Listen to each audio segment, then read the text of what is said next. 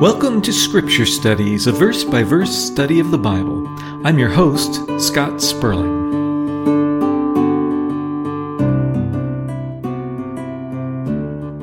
Today we'll be looking at Philippians chapter 1, verses 11 and 12. So grab your Bible, sit back, and open your hearts and minds as we study the Word of God together.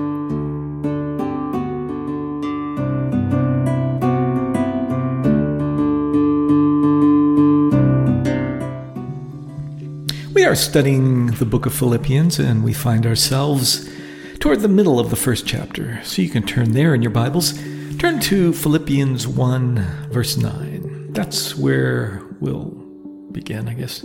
We're looking at a prayer that Paul was offering up for the people in Philippi. This prayer comes at the end of the greeting to the Philippian church in this letter that Paul is writing to them. So let me read the prayer it's in verses 9 through 11, and then we'll continue our study in it.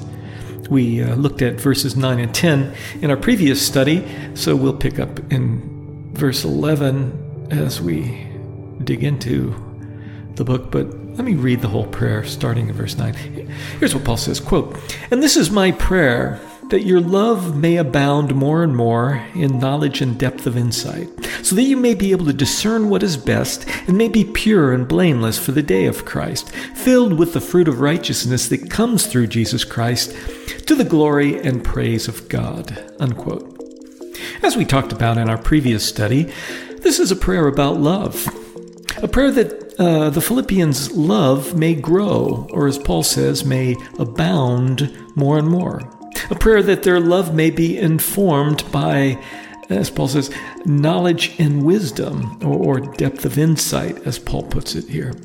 A prayer that their love may be pure, in order that they may be blameless for the day of Christ, as Paul says in verse 10. And finally, in verse 11, that their love may result in them being filled with the fruit of righteousness that comes through Jesus Christ. And that's where we left off, and what we'll be looking at today to begin with. The fruit of righteousness, about which Paul writes in verse 11, is the outworkings of their love. This love that Paul is praying for the Philippians to have should have, uh, you know, some of this fruit or outworkings. Uh, for, for a Christian, love is more than just an emotion. It's more than just some squishy feeling that you may have in your stomach. Love is something that manifests itself in some tangible way on behalf of the recipient of your love. Paul here metaphorically represents this manifestation of the love that he's praying for as fruit.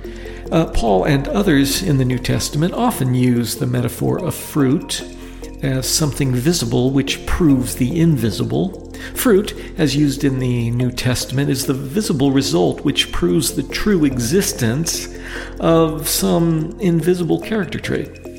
So, in the familiar passage in Galatians where Paul enumerates what he calls the fruit of the Spirit, uh, here's what he says. Um, he says the fruit of the Spirit is in verses, uh, uh sorry, in Galatians 5 22 and 23. The fruit of the Spirit is love, joy, peace, patience, kindness, goodness, faithfulness, gentleness, and self control. What he's saying there is that the proof that you are walking in the Spirit, as he begins talking about in Galatians 5:16. That's what this whole passage is all about.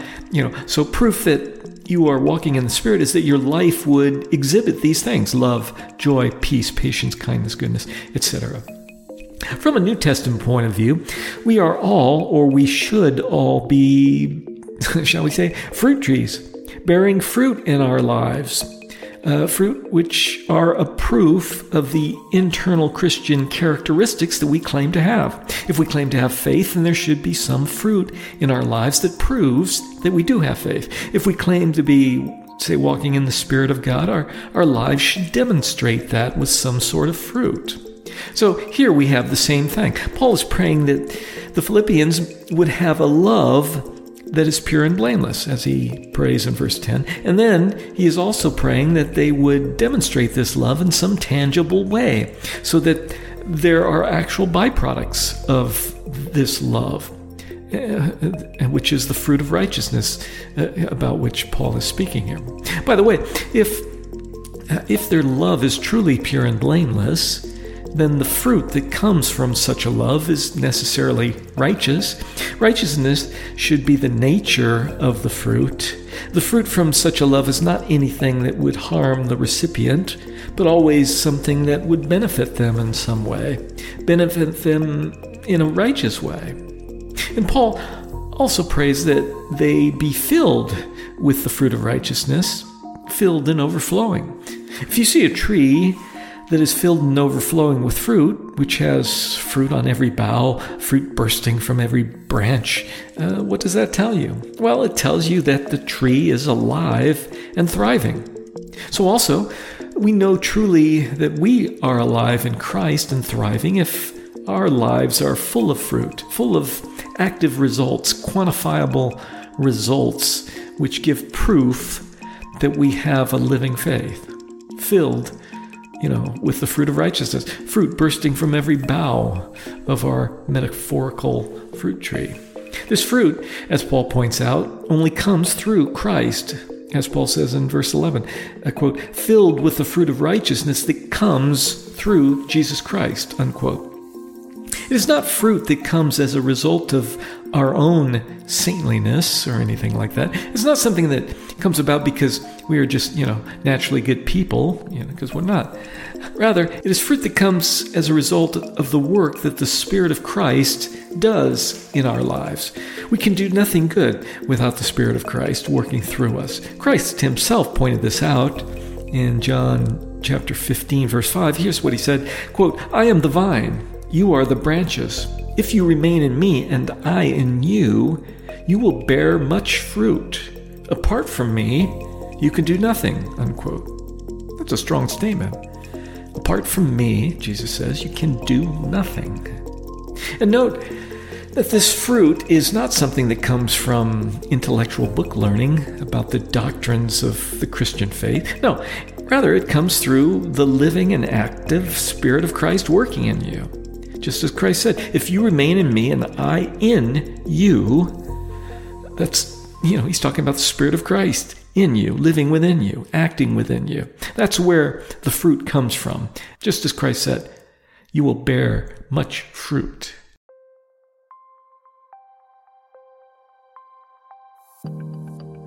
Finally, to end his prayer, Paul reminds us that all such fruit, all of these proofs and actions which demonstrate the existence of these internal Christian traits that we have, all such fruit must be, quote, to the glory and praise of God, unquote, just as he says at the end of verse 11.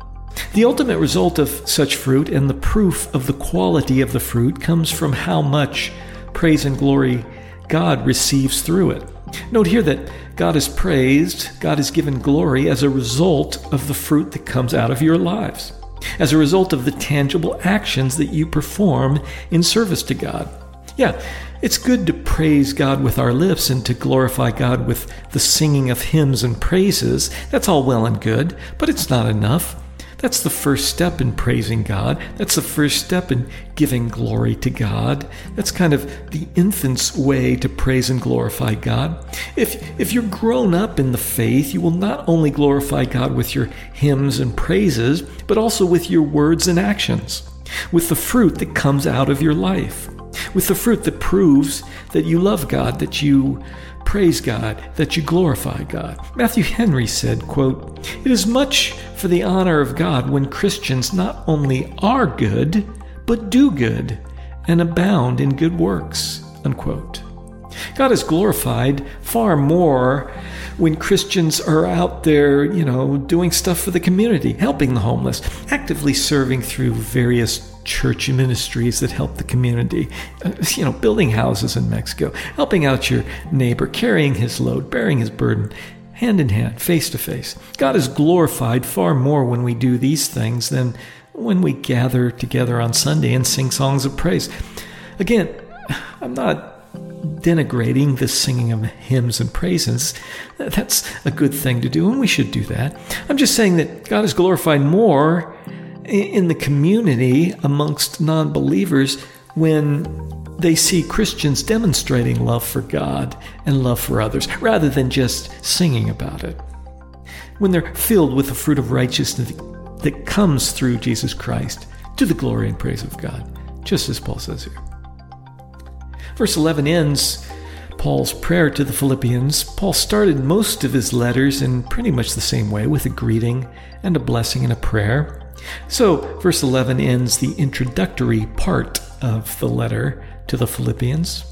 And with verse 12, we start the meat of the letter. So let's get to that.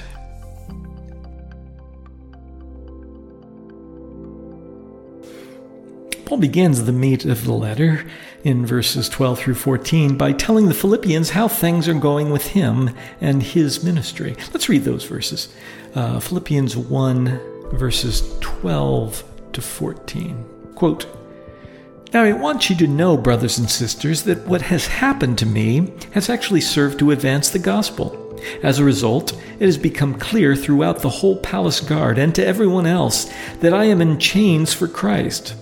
And because of my chains, most of the brothers and sisters have become confident in the Lord and dare all the more to proclaim the gospel without fear. Unquote. Paul was apparently concerned about how the Philippians would react to his being in captivity. Remember that we talked about the strong fellowship, the strong partnership, this strong koinonia, as it is in Greek, that the Philippians had with Paul. So they were legitimately concerned to see Paul as a prisoner. Paul was locked up, not free to go out and preach and serve God. Some might even think that the fact that Paul was in prison, uh, that this might have been a sign from God that Paul's ministry wasn't going in the right direction or something. We humans tend to assume that any trial that we face is some kind of shall we say, punishment by God or, or communication by God that we're headed in the wrong direction. But this isn't always the case. And uh, we especially should not automatically assume such a thing uh, especially when it's someone else who's experiencing the trial or affliction. I don't think we should ever say things like, oh, you know, Susie over there is facing a trial. God must really be mad at her. Um, you know, or, or, you know, we shouldn't say something like, oh, Joe's in trouble now. God must not have approved of how he was going about his service to God. We should never ascribe to God certain motives when we see someone else going through issues or trials or afflictions or anything. That's kind of out of place for us to do because we don't know how God is speaking to that person in his or her spirit. Uh, we only see the outside of what's going on. It, it, may be a trial that, that's meant to strengthen the other person. It may be that the other person is being magnificently blessed by God through the trial, in that he or she is becoming stronger spiritually through it. The trial might even be a sign of approval from God, in that God is working to strengthen that person. From the outside looking in, we don't know what's going on, so we should never ascribe to God motives for how He is working in other people. Again, it's not our place to do that, and, and frankly, we don't have the knowledge to be able to do that. However, when it is we ourselves who are going through the trial, of course, it's entirely appropriate and necessary that we turn to God and seek out what He is trying to tell us, if anything, through the affliction or trial. Is it some sort of discipline? Or, or is He trying to strengthen us? Or, or is He allowing the devil to tweak us as some sort of test? Needless to say, in times of trouble, in times of trials, in times of affliction, we should be on our knees ever and often, seeking the guidance of God, listening to what He's trying to tell us in the situation as we face our difficulties. There's a great passage on the discipline of God in Hebrews chapter 12. Let's read it. I'll be reading Hebrews 12, verses 5 through 12. Quote, and have you completely forgotten this word of encouragement that addresses you as a father addresses his son? It says, My son, do not make light of the Lord's discipline and do not lose heart when he rebukes you, because the Lord disciplines the one he loves, and he chastens everyone he accepts as his son. endure hardship as discipline. God is treating you as his children. For what children are not disciplined by their father? If you are not disciplined, and everyone undergoes discipline, then you are not legitimate, not true sons and daughters at all. Moreover, we have all had human fathers who disciplined us, and we respected them for it. How much more should we submit to the Father of spirits and live? They disciplined us for a little while as they thought best, but God disciplines us for our good, in order that we may share in His holiness. No discipline seems pleasant at the time, but painful. Later on, however, it produces a harvest of righteousness and peace for those who have been trained by it. Therefore, strengthen your feeble arms and weak knees. Unquote. That's a great passage. I recommend that you reread this passage later on and meditate on it. There's so much there. It teaches us that our trials, our troubles, rather than being proofs that God is displeased with us in some way, are rather proofs that we are God's children, that He cares for us, that He loves us, and that He wants to make us better. So I'm sure that Paul, during his long, long time in captivity, four years or so, up to the point where he wrote this book, uh, I'm sure he spent lots of time on his knees struggling with God, seeking what God was saying through all this, seeking the guidance of God. And the conclusion that he came to was that God was using his troubles to advance the gospel. So Paul let the Philippians know this in verse 12. He, he says right there, quote, Now I want you to know, brothers and sisters, that what has happened to me has actually served to advance the gospel, unquote. Given this, we can understand Paul's joy uh, which he expresses many places in this letter. The gospel was the center of Paul's life. Advancing the gospel was the core purpose of Paul's existence. Paul ordered and designed everything in his life around advancing the gospel. So, if being in captivity and chained to a Roman guard 24 hours a day served to advance the gospel, well, then Paul was all for it. Paul realized by faith that there was an overriding providence at work in his life. Paul gave his life up for the work of Christ. Paul offered himself to be a slave to Christ, a servant of God's work. And God accepted that gift and ran with it. God and Paul were working together as one, with the overriding purpose being to advance the kingdom of God.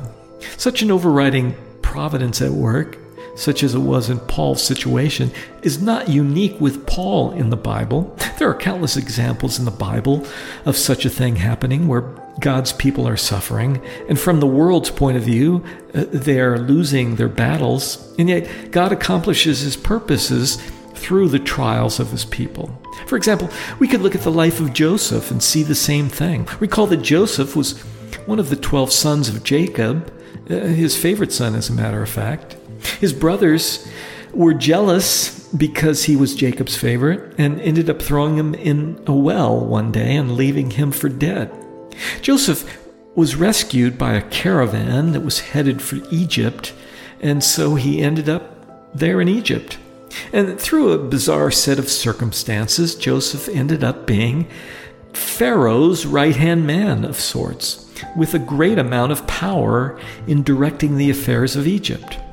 Joseph, over time, was reunited with his brothers, and he chose to forgive them, though Joseph absolutely had the power to put them to death. Joseph forgave them because he saw God's hand in all the suffering that he went through. You see, there was a famine in the land, and because Joseph was in charge in Egypt, the sons of Jacob, the children of Israel, would be saved. Here's Joseph's take on the situation. We find it in Genesis uh, chapter 50, verse 20. Joseph here is speaking to his brothers just after they realized who he was. Here's what he said quote, You intended to harm me, but God intended it for good to accomplish what is now being done, the saving of many lives. Unquote. We have another example of this overriding providence of God, where God uses trials to go in the direction of where He intends things to go. The early Christian church in Jerusalem went through a period of harsh persecution, ironically instigated by Paul himself before Paul came to know Christ. This persecution served to spread the gospel throughout the whole region. Luke describes it in the book of Acts. Let's read Acts chapter 8, verse 1, and then down to verse 4. Here's what he says quote, On that day, a great persecution broke out against the church at Jerusalem, and all except the apostles were scattered throughout Judea and Samaria. And then on down to verse 4. Those who had been scattered preached the word wherever they went. Unquote. Undoubtedly, the persecuting Jews thought that they had won in the situation. You know, woohoo, we won. You know, we persecuted and they all scattered. Uh, um, so, you know, often when the world looks on and sees the church suffering, the world says, oh, poor God, he's losing again. But silly world and silly us, God is in control ever and always, and nothing happens, especially to God's people, without his approval. We mistake our affliction with God's defeat. We mistake the affliction of God's people with God's defeat. But in this, we are often wrong. We need to remember that God chooses to be victorious at times through our trials and through our afflictions and through our troubles. In fact, verse 12, uh, back here in Philippians, could really become the motto of the Christian church. Not only the early New Testament church, but the history of the Christian church in its entirety, uh, where Paul says, What has happened to me has served to advance the gospel. Or, in other words, my trials and afflictions have served to advance the gospel. This could be the motto of the Christian church throughout its history, if you think about it. For example, the persecution of all of the apostles and the fact that all of them, except for uh, the apostle John, all of them died a martyr's death. This has been a great testimony throughout the ages for the truth of the gospel. Many people have pondered why would they go to their deaths rather than reject the gospel if it wasn't true? I, I know that when I, in weak moments, start to question the truth of all this the truth of Christ's incarnation, the truth of Christ's power when he walked the earth, the truth of Christ's resurrection. Invariably, uh, I bring to mind the perseverance of the apostles and how they withstood great persecution. Uh, this has been a great testimony throughout the ages as to the truth of the gospel because the apostles knew Christ and they were taught by Christ. They saw him work, they saw his power, they saw him suffer and die for us, and, and they touched the risen Christ. If the, if the apostles had led cushy, trouble free lives, it would be more difficult for me personally, I think, and I think many other people too. Um, uh, it'd be difficult to believe in the truth of the gospel. Again, the possible motto of the Christian church could be that could be this quote, what has happened to me has served to advance the gospel. And, and there are countless examples of this, even after the New Testament times, throughout the history of the church. In fact, it became a pattern in missionary work that the first Christian missionaries to a region were nearly always persecuted and often killed.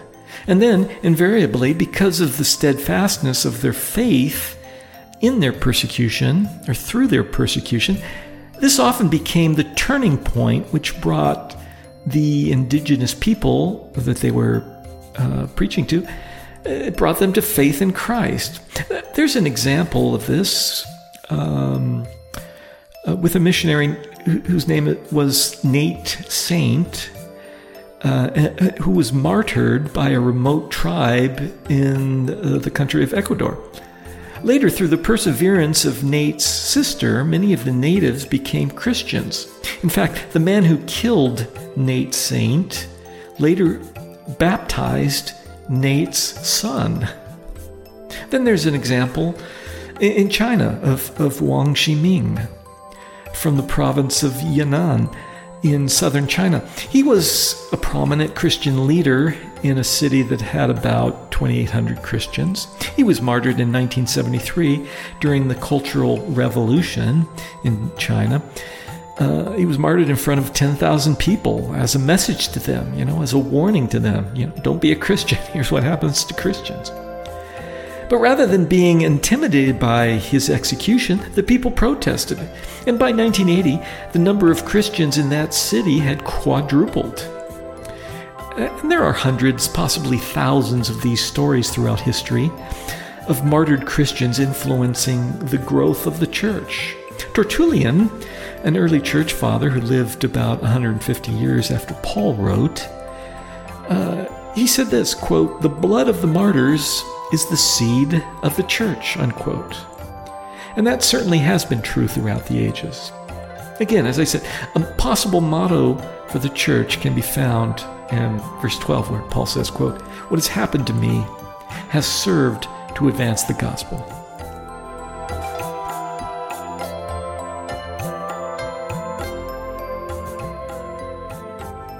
We hope you enjoyed today's study. If you're interested in other studies in this series, visit scripturestudies.com. That's scripture studies, all one word, .com. Or just Google Scripture Studies by Scott Sperling, and you're sure to find the site. The background music is licensed through Pond 5. The theme music and interludes are by Scott Sperling, all rights reserved. Until we meet again, live well, serve the Lord with passion, and always lean on the Holy Spirit. May the Lord be with you in all your endeavors. Amen.